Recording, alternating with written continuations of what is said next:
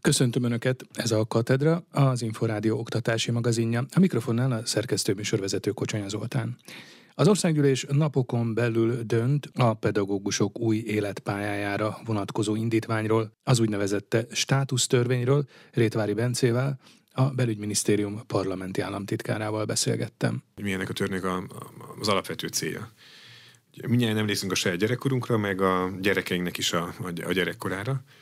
Mindig vannak olyan tanárok, akik tényleg jobban, jobban megmaradnak mindenkiben, mert, mert többet tettek bele azokba az években, amikor tanítottak minket. Vagy azért, mert a, az órákra jobban fölkészültek, innovatív módszereket használtak, vagy használnak most a, a mai diákok a, a gyerekeink kapcsán, vagy so, jobban odafigyeltek a leszakadókra, hogy legalább az átlagos színvonalat elérjék, jobban odafigyeltek a tehetségesekre, hogy versenyre menjenek, vagy tanórán kívül szerveztek még foglalkozást, kirándulást szerveztek, ünnepséget szerveztek, a közösségi életet jobban, jobban segítették, vagy, vagy tényleg jobban, jobban odafigyeltek, még, még az átlagnál is sokkal jobban a, a, a diákjaikra. És a, a mostani pedagógus bérezési rendszer nem alkalmas arra, hogy ezeknek, akik, akik tényleg szívvel élek, A teljesítményt nem nagyon sokkal lehetett így van, mérni? Hogy a, a teljesítményt mérni ugyan lehetett, de ebben, ennek a, a bérben nem volt különösebben következménye.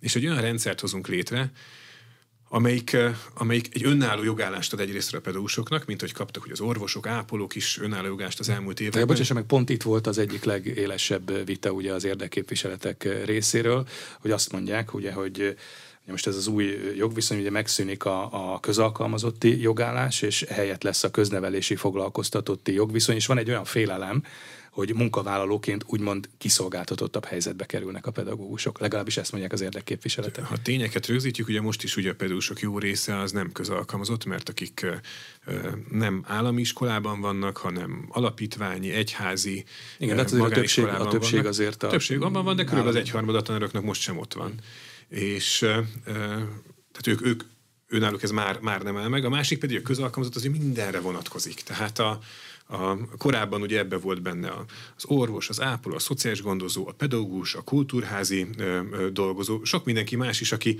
nem hivatalban dolgozott, nem, nem közhatalmi jogosítványt gyakorolt, hanem, hanem valamilyen közszolgáltatásban tevékenykedett. Már pedig a, pedagógusok ugye legtöbben ők vannak, és, és azért ez speciális dolog, szeptembertől júniusig tart a tanév, tanóra 45 perces, órarend van, stb. feleltetés, tehát más, más az iskolák világa, mint a kórházak világa, a szociális intézmények világa, a kulturális intézmények, a kultúrházak világa. De ez az, az, az új jogállás, ez szabályozza? Vagy erre reflektál, úgymond? Erre inkább egységesít, mert túl sok újdonságot amúgy a teljesítményértékelésen és egy-két dolgon kívül nem hoz, hanem a különböző jogszabályokból egy jogszabályba belesűrít mindent.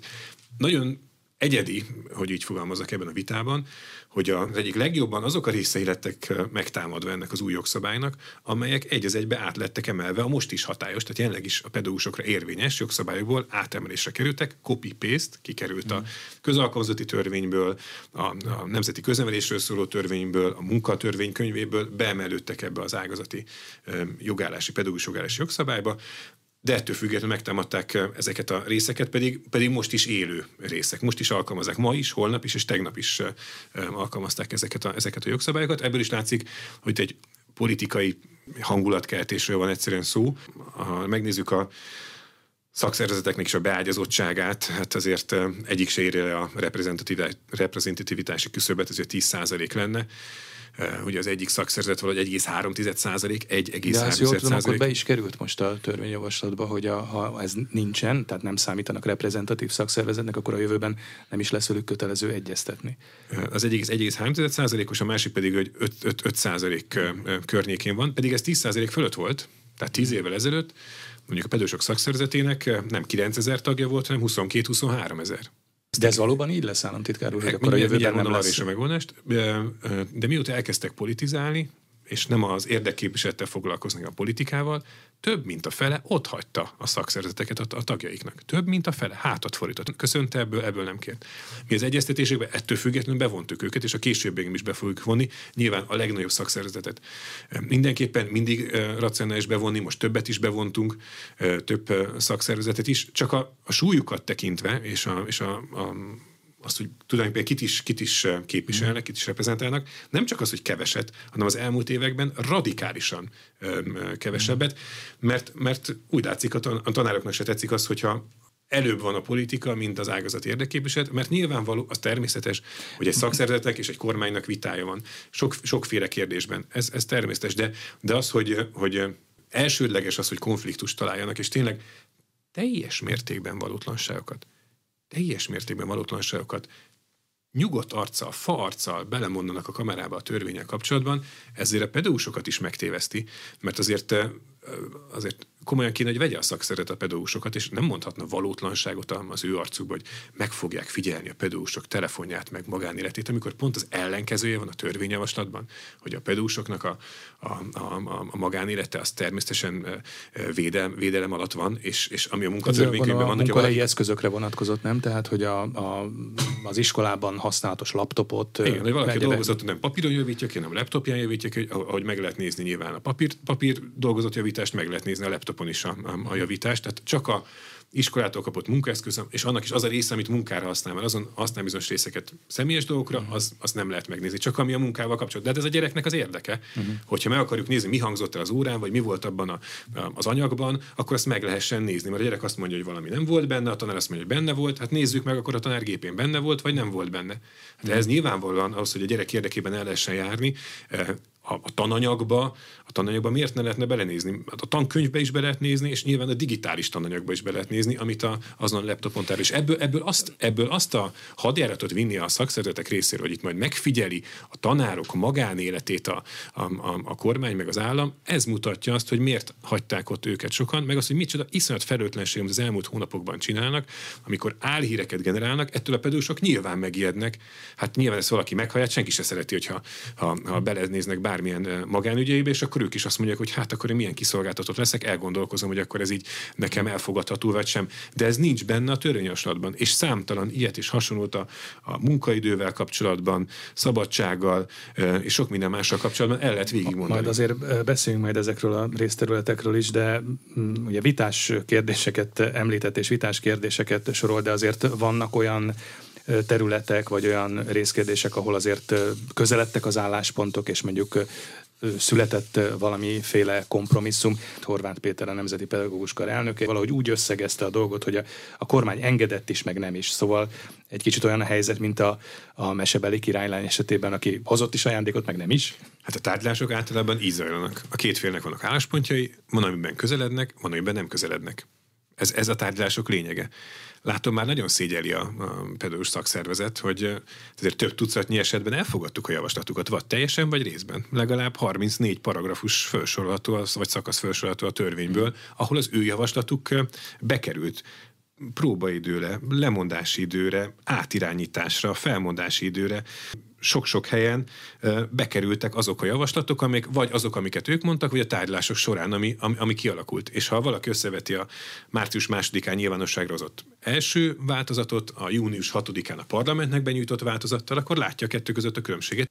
Itt nagyon sok minden a, úgy változott, ahogy ők kérték, csak utólag ők már úgy látom erről nem nagyon beszélnek, hanem azt mondják, hogy ez nekik nem elfogadható, de szerintem minden tárgyalás úgy zajlik, tehát nincs az életben olyan tárgyalás, amikor ne lenne az, hogy mindenki valamit elér, amit szeretett volna elérni, valamit meg nem ér el. A kormány is így volt, mert valamiben engedett, meg a mhm. szakszereti is így volt, hogy valamiben átment a javaslata, valamiben nem, meg nem. Ezt hívják egyeztetésnek, ezt hívják érdemi egyeztetésnek. Vitatott pontokról volt szó, és ilyen vitatott pont volt ugye a munkaidő és a kötelező óraszám kérdése, ha én jól emlékszem, és többször készítettünk interjút szakszervezeti vezetőkkel, nemzeti pedagógus kar képviselőivel, és ők egy jó ideje már szeretnék ezt a fix óraszámot rögzíteni, ezt a heti 22 órát rögzíteni. Úgy tudom, hogy a kormány tartja magát ahhoz a jelenlegi szabályozáshoz, ami heti 22-26 órát rögzített, akkor ebben nem sikerült közös nevezőre jutni.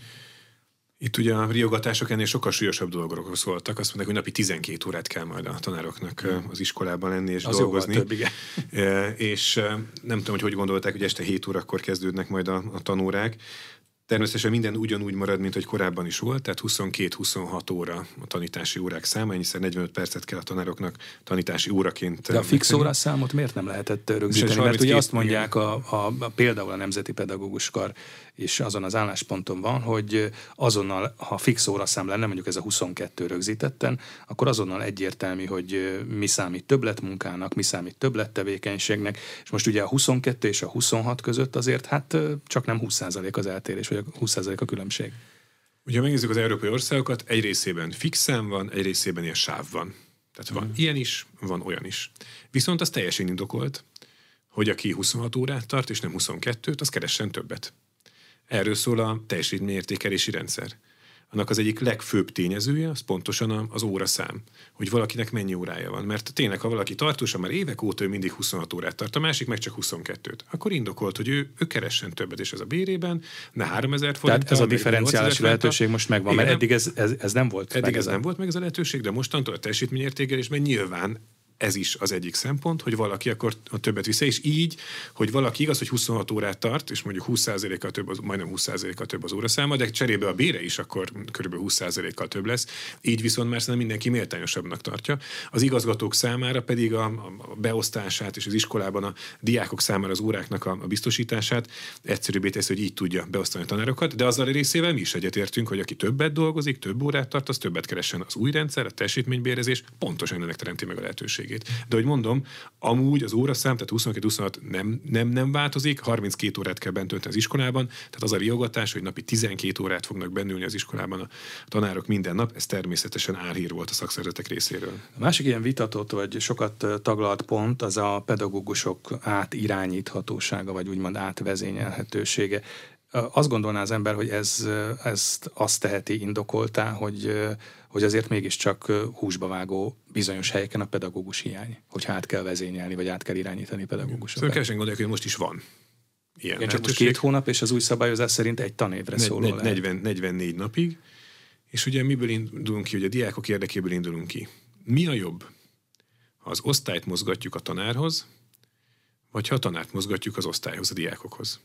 Nyilvánvalóan kevesebb kellemetlensége jár, ha a tanárnak kell ingáznia egy tanévig, mint sem az egész osztálynak kell ingáznia eh, ahhoz, hogy arra az órára elmenjen. De azért ennek megvan gondolom a feltételrendszere, tehát nem arról van szó, hogy mondjuk Budapestről egy matematika tanárt átvezényelnek Mohácsra.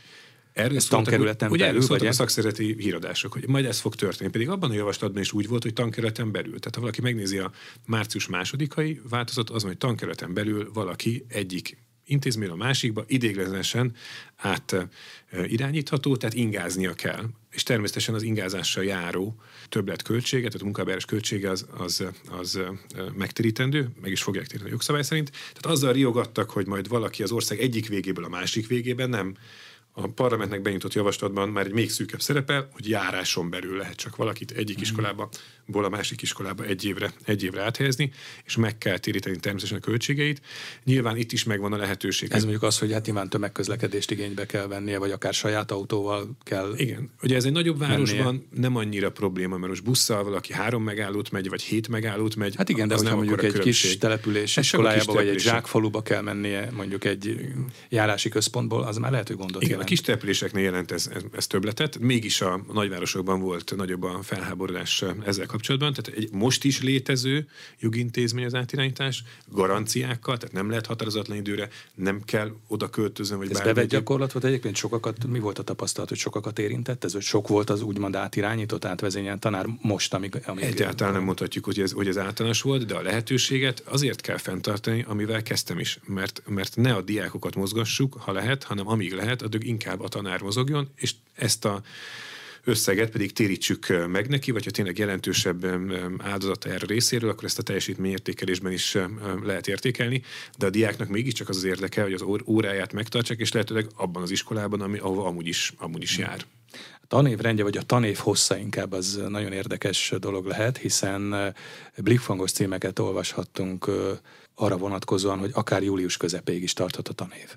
Itt is indulunk ki, mi a diákok érdeke? A diákoknak joga, hogy 180 tanítási napon ők az arra az évfolyamra vonatkozó ismeretet megkapják. Ezért van a tanév. Ez a 180 nap jó esetben szeptembertől júniusig lezajlik, de láttuk sajnos a járvány alatt, hogy közbe jöhetnek olyan dolgok, amik miatt valamikor esetleg a tanítás szünetel. Viszont a 180 napnak meg kell történni, a diákoknak az az érdeke, hogy ez a 180 napi tudás tényleg 180 napra oszoljon el, és, és mindent, mindent kapjanak meg, amit azon az évfolyamon tudásként meg kell kapni. Ezért van egy ilyen lehetőség, a törvény, lesz egy ilyen lehetőség a törvény elfogadása után, hogyha valamilyen viszmajor helyzet keletkezik, Ez tehát a járvány helyzet, a járványhoz hasonló időszak. helyzet, amikor a tanítás nem tud megtörténni, bizonyos iskolák csinálták azt, hogy szombaton tanítottak, és így pótoltak be bizonyos napokat. Van, ahol ez szimpatikusabb helyben, van, ahol nem, de megteremtjük a lehetőségét annak, hogyha a 180 napból valamennyi még hiányzik, akkor azt június 15-e után még rá lehet húzni, de akkor, hogyha ez az év közben elmaradt, mert ennek a 180 napnak vagy így, vagy úgy, de, de mindenképpen a diákok érdekében le kell zajlani, és ennek tanítással kell telni. Ez mondjuk azért gondolom, hogy ez, ez egy ilyen vészhelyzethez hasonló Abszolút állapot kell, hogy legyen, mert ugye a két év, két tanév lezajlott a pandémiás időszakban, és ott is azért a digitális munkarend jegyében, vagy az online oktatással meg lehetett oldani, nem nagyon kellett ráhúzni a Meg tanulóra. lehetett oldani, azért nyilvánvalóan mindenki látja, hogy azért előnyösebb, hogyha a gyerekek az osztályteremben vannak, és nem a, nem a laptop előtt. Sok szempontból azért rendkívüli helyzet volt. Hála Istennek, hogy sikeresen tudtunk védekezni ebben a szülőknek, tanároknak, diákoknak is benne van az áldozatvállalás, hogy Magyarországon hála Istennek, ugye a többlethalazású mutatók is mutatták, hogy hála Istennek a, a jobban védekező országok közé tudtunk kerülni, de ettől függetlenül bármit hozhat sajnos most már az élet. Nem gondoltuk volna, hogy ilyen dolgok történnek még itt a 21. században. Érintőlegesen szóba került már a teljesítmény, a pedagógusi munka értékelése, a teljesítmény értékelés, és ezzel összefüggésben ugye a bérek és a bérezés. Hát itt ugye nagyon imponáló számokat lehetett hallani, akár már a, a parlamenti vitában és egyéb fórumokon is elhangzott az, hogy 2025. januárjára a kormány tervei szerint 800 ezer forint körül lesz a pedagógus átlagbér, ha és amennyiben megjönnek az uniós források. Mi van, ha nem jönnek? Mi mindent elkövetünk azért, hogy megjöjjenek. Azaz nem is, hogy megjöjjenek, hiszen ez, a, ez egy rossz kifejezés is talán, hogy majd megkapjuk az uniós forrásokat. Ezeket használjuk a mindennapokban, de hát ez a, ez a mi pénzünk, tehát erről mi, mi rendelkezünk, mi dönthetünk róla. Ez a magyar költségvetésnek is egy fejezete, tehát benne van a költségvetési törvényben az uniós források. És az utolsó ilyen szuper mérföldkő az igazságügyi törvénycsomag volt, amit el is fogadtunk, június 1-én hatályba is lépett. Tehát elvileg az uniós források június másodikán már megérkezhettek volna, mert további feltétel elvileg nincs. Minden feltétel, amit az Unió mondott, meg amit azután mondott, és amit még azután mondott, azokat is teljesítettük, az összes szuper mérföldkövet. De ahogy mondjuk megérkezik ez az uniós forrás, akkor már másnap elkezdődhet a pedagógus bérrendezés, vagy Így a van. markánsabb béremelés? Így van, hát mi az nem, hogy ha megjönne holnap, akkor Ez ugye most utántól... ugye egy, egy ilyen 800 milliárdos tételt várunk, 840 milliárd Igen, ez legnagyobb körül. konstrukció. Én megkérdeztem az Európai Bizottságnak is a itt tárgyaló egyik képviselőjét, hogy van az Unióban nagyobb konstrukció, mint a magyar pedagógus béremelés, bármilyen uniós formás, forrásból, bármelyik országban, és ő azt mondta, hogy nem tud róla, hogy lenne ennél nagyobb. Ez ugye 800 milliárd forint, ez egy gigantikusan nagy összeg. Ennél nagyobb összeget semmire nem szállunk Magyarországon uniós, uniós forrásból. Korábban ugye nem lehetett, vagy inkább azt mondom, nem volt szokás uniós forrásból pénzt fizetni, de itt is a járvány hozta a változást, hiszen a járvány idején az Unió ezt kvázi gyakorlattá tette, hogy egészségügyi béreket is lehetett uniós forrásból fizetni, és ha egészségügyi bért is lehet, akkor nyilván másfajta bért is lehet. Az Unió ez most már egy bevett gyakorlat az Unióban? Igen, bizonyos változott. ágazatokban a béremelést, azt, Igen, a bérrendezést azt uniós forrásokból fedezik, mert bérfejlesztés, Mert béremelést, ugye az igen. úgy furcsának tűnik, hogy mondjuk a taktaharkányi matematika tanár fizetés az brüsszeli források függvénye legyen. De ez hangsúlyozom, ez nem brüsszeli forrás, ez a mi, for, mi források. Értem, Ez de mégiscsak onnan jött, tehát a, a, Igen. a kassa az ott van. Az otthon, hát kettő pedig, ugye az Unió minden évben leír az országjelentésében, hogy a pedagógusok bérét növelni kell. Tehát ez egy fejlesztési területként jelöltek az elmúlt években. Bérnövelés, fejlesztési terület. Az Unió maga írta le. Tehát azt mondtuk, van egy fejlesztési terület, van egy fejlesztési forrás. Hát akkor értemszerűen most már kössük össze a kettőt, hogyha járvány óta ezeket most már szokás az Unióban így, így felhasználni. Úgyhogy ha megjönne ez a, ez a forrásunk, ez a 800 milliárd forint, hangsúlyozom, nincs ennél nagyobb egy, egybefüggő összeg, mint a, mint a pedagógus béremelés, akkor tényleg egy érezhető emelés lenne. Idén akkor ez 561 ezer forint kör, környéki pedagógus átlagbért jelentene, a jövő évben 680 ezer forint környékit, és ahogyan is mondta, 2025-től pedig 800 ezer forint körüli pedagógus Most mondjuk mennyi ez a pedagógus átlagbér, jelentene. amit, amihez ezt viszonyíthatjuk? Hát bő, bő, bő, bő fele, tehát egy 75 os emelésről beszélhetünk. Igen. Ugye, hogyha a, a bérendezésről még egy kicsit tovább beszélgetve, azért ugye ezt a 840 milliárdos tételt várjuk, de hát itt azért ugye nyilván nem egy egyszeri tételről van szó, lépcsőzetes béremelést említett ön is, az átlagbér indexálását, és hát az, ha Maruzsa Zoltán köznevelési államtitkár beszélt arról ugyanebben a műsorban, hogy ez 2030-ig ez nagyjából ilyen 5000 milliárd forintot jelentene, de ez már ugye nyilván nem uniós forrásokból nem, megy, nem. hanem ez saját költségvetésből. Azért ez egy óriási összeg, 5000 milliárd 2030-ig. Így van, Erre meg, meg lesz, vagy megvan a előirányozva, mondjuk 2030 az még elég messze van, de... Igen, ugye a pedagógusoknak azt a garanciát vállaljuk, hogy nem csak, hogy megemeljük a bérüket 2024-ig, hanem utána 24-es szinten tartjuk. Ahogy nő a többi bér 24-től, úgy nő a pedagógus bér is egészen 2030-ig vállaltuk ezt a garanciát, és valóban sokkal nagyobb a költségvetési lába, 5500 milliárd forint, mint amennyi az EU-s forrási lába, ez a bő 800 milliárd forint. Most is ugye csak saját költségvetési forrásból fordítottunk erre, hiszen egy 10%-ot a kormány megelőlegezett az idei béremelésből, tehát a, a szűk felét az idei béremelésnek. Ez már ott van a pedúsok bérében, de hát ennél jóval nagyobbra van szükség, mert az árak azért ennél jobban, jobban, jobban emelkedtek az elmúlt egy évben. Elhangzott az, hogy egy újfajta sávos és teljesítmény alapú bérstruktúra jön majd, tehát aki többet dolgozik, jobban teljesít, az többet is fog keresni. Említette is a beszélgetésünk elején, de hát nyilván ez kell egy szempontrendszer is a teljesítmény méréshez, vagy a teljesítmény értékeléshez, és azért ez egy meglehetősen érzékeny terület, hogy miként is mérhető ez, hogy milyen mutatói lehetnek ennek, hiszen iskola és iskola nagyon más, és nagyon más feltételrendszerek, és más, hát nagyon csúnya szó, de más gyerekanyaggal dolgozik. Igen, a diáknak kell legyen valóban a minősítésnek a, a középpontja, és valóban nagyon nehéz meghatározni, hogy mi legyen a minősítés. Ugye az elmúlt években, 2013 óta, ugye a külső minősítőkön volt a, volt a hangsúly. Mm. Ezt nagyon sok kritika érte, és Valóban itt fontos, hogy egyébként itt egy bürokrácia csökkentés is van, mert sokféle minősítés az eltörlésre kerül, önértékelés, külső minősítések az új törvényel. Így például most már nem lesz kötelező az, hogy pedagógus egyből pedagógus kettőbe lépve valakinek, hogy kötelező átlépni, hogy a 7 éven belül, és az portfóliót kell leadni. Ez a fajta pedagógus egyből pedagógus kettő minősítésben átlépő, vagy a besorolásban átlépésnél ez is megszűnik. Sokat hallottuk ezt, hogy, hogy mennyien kritizálták ezt a rendszert, és úgy gondoltuk, hogy ezt nem mi fogjuk kitalálni, hogy mi legyen a, a minősítésnek a, a fő iránya elve, hanem megkérdeztük ugye a tanárokat. Ugye először választottak 25 ezeren, aztán 33 ezeren, aztán 18 ezeren. Ilyen széles körű konzultáció sose volt a tanárokkal. Fölvázoltunk több lehetőséget. Ki minősítse önöket? Minősítse, minősítsék a, a diákok jegyei. Ezt kapta talán az egyik legkisebb értékelést. A szülők véleménye. Ez is, ez is alacsony volt jöjjenek -e külső szakemberek, akik minősítik önöket, kérdeztük a pedagógusoktól, ezen közép, középerős támogatást kapott. Ez volt ugye az elmúlt évtizednek a ez gyakorlata. Ez a tanfelügyeleti rendszer. Igen, nem? ez az, ez ami most van. És ehhez képest kiemelkedett, hogy a, a munkaközösség vezető minősítse a, a munkáját, és a legtöbbet pedig az iskolaigazgató kapott. Az iskolaigazgató tudja megítélni és minősíteni az ő munkáját. Így de a törvényt, lehetnek óhatatlanul szubjektív szempontok.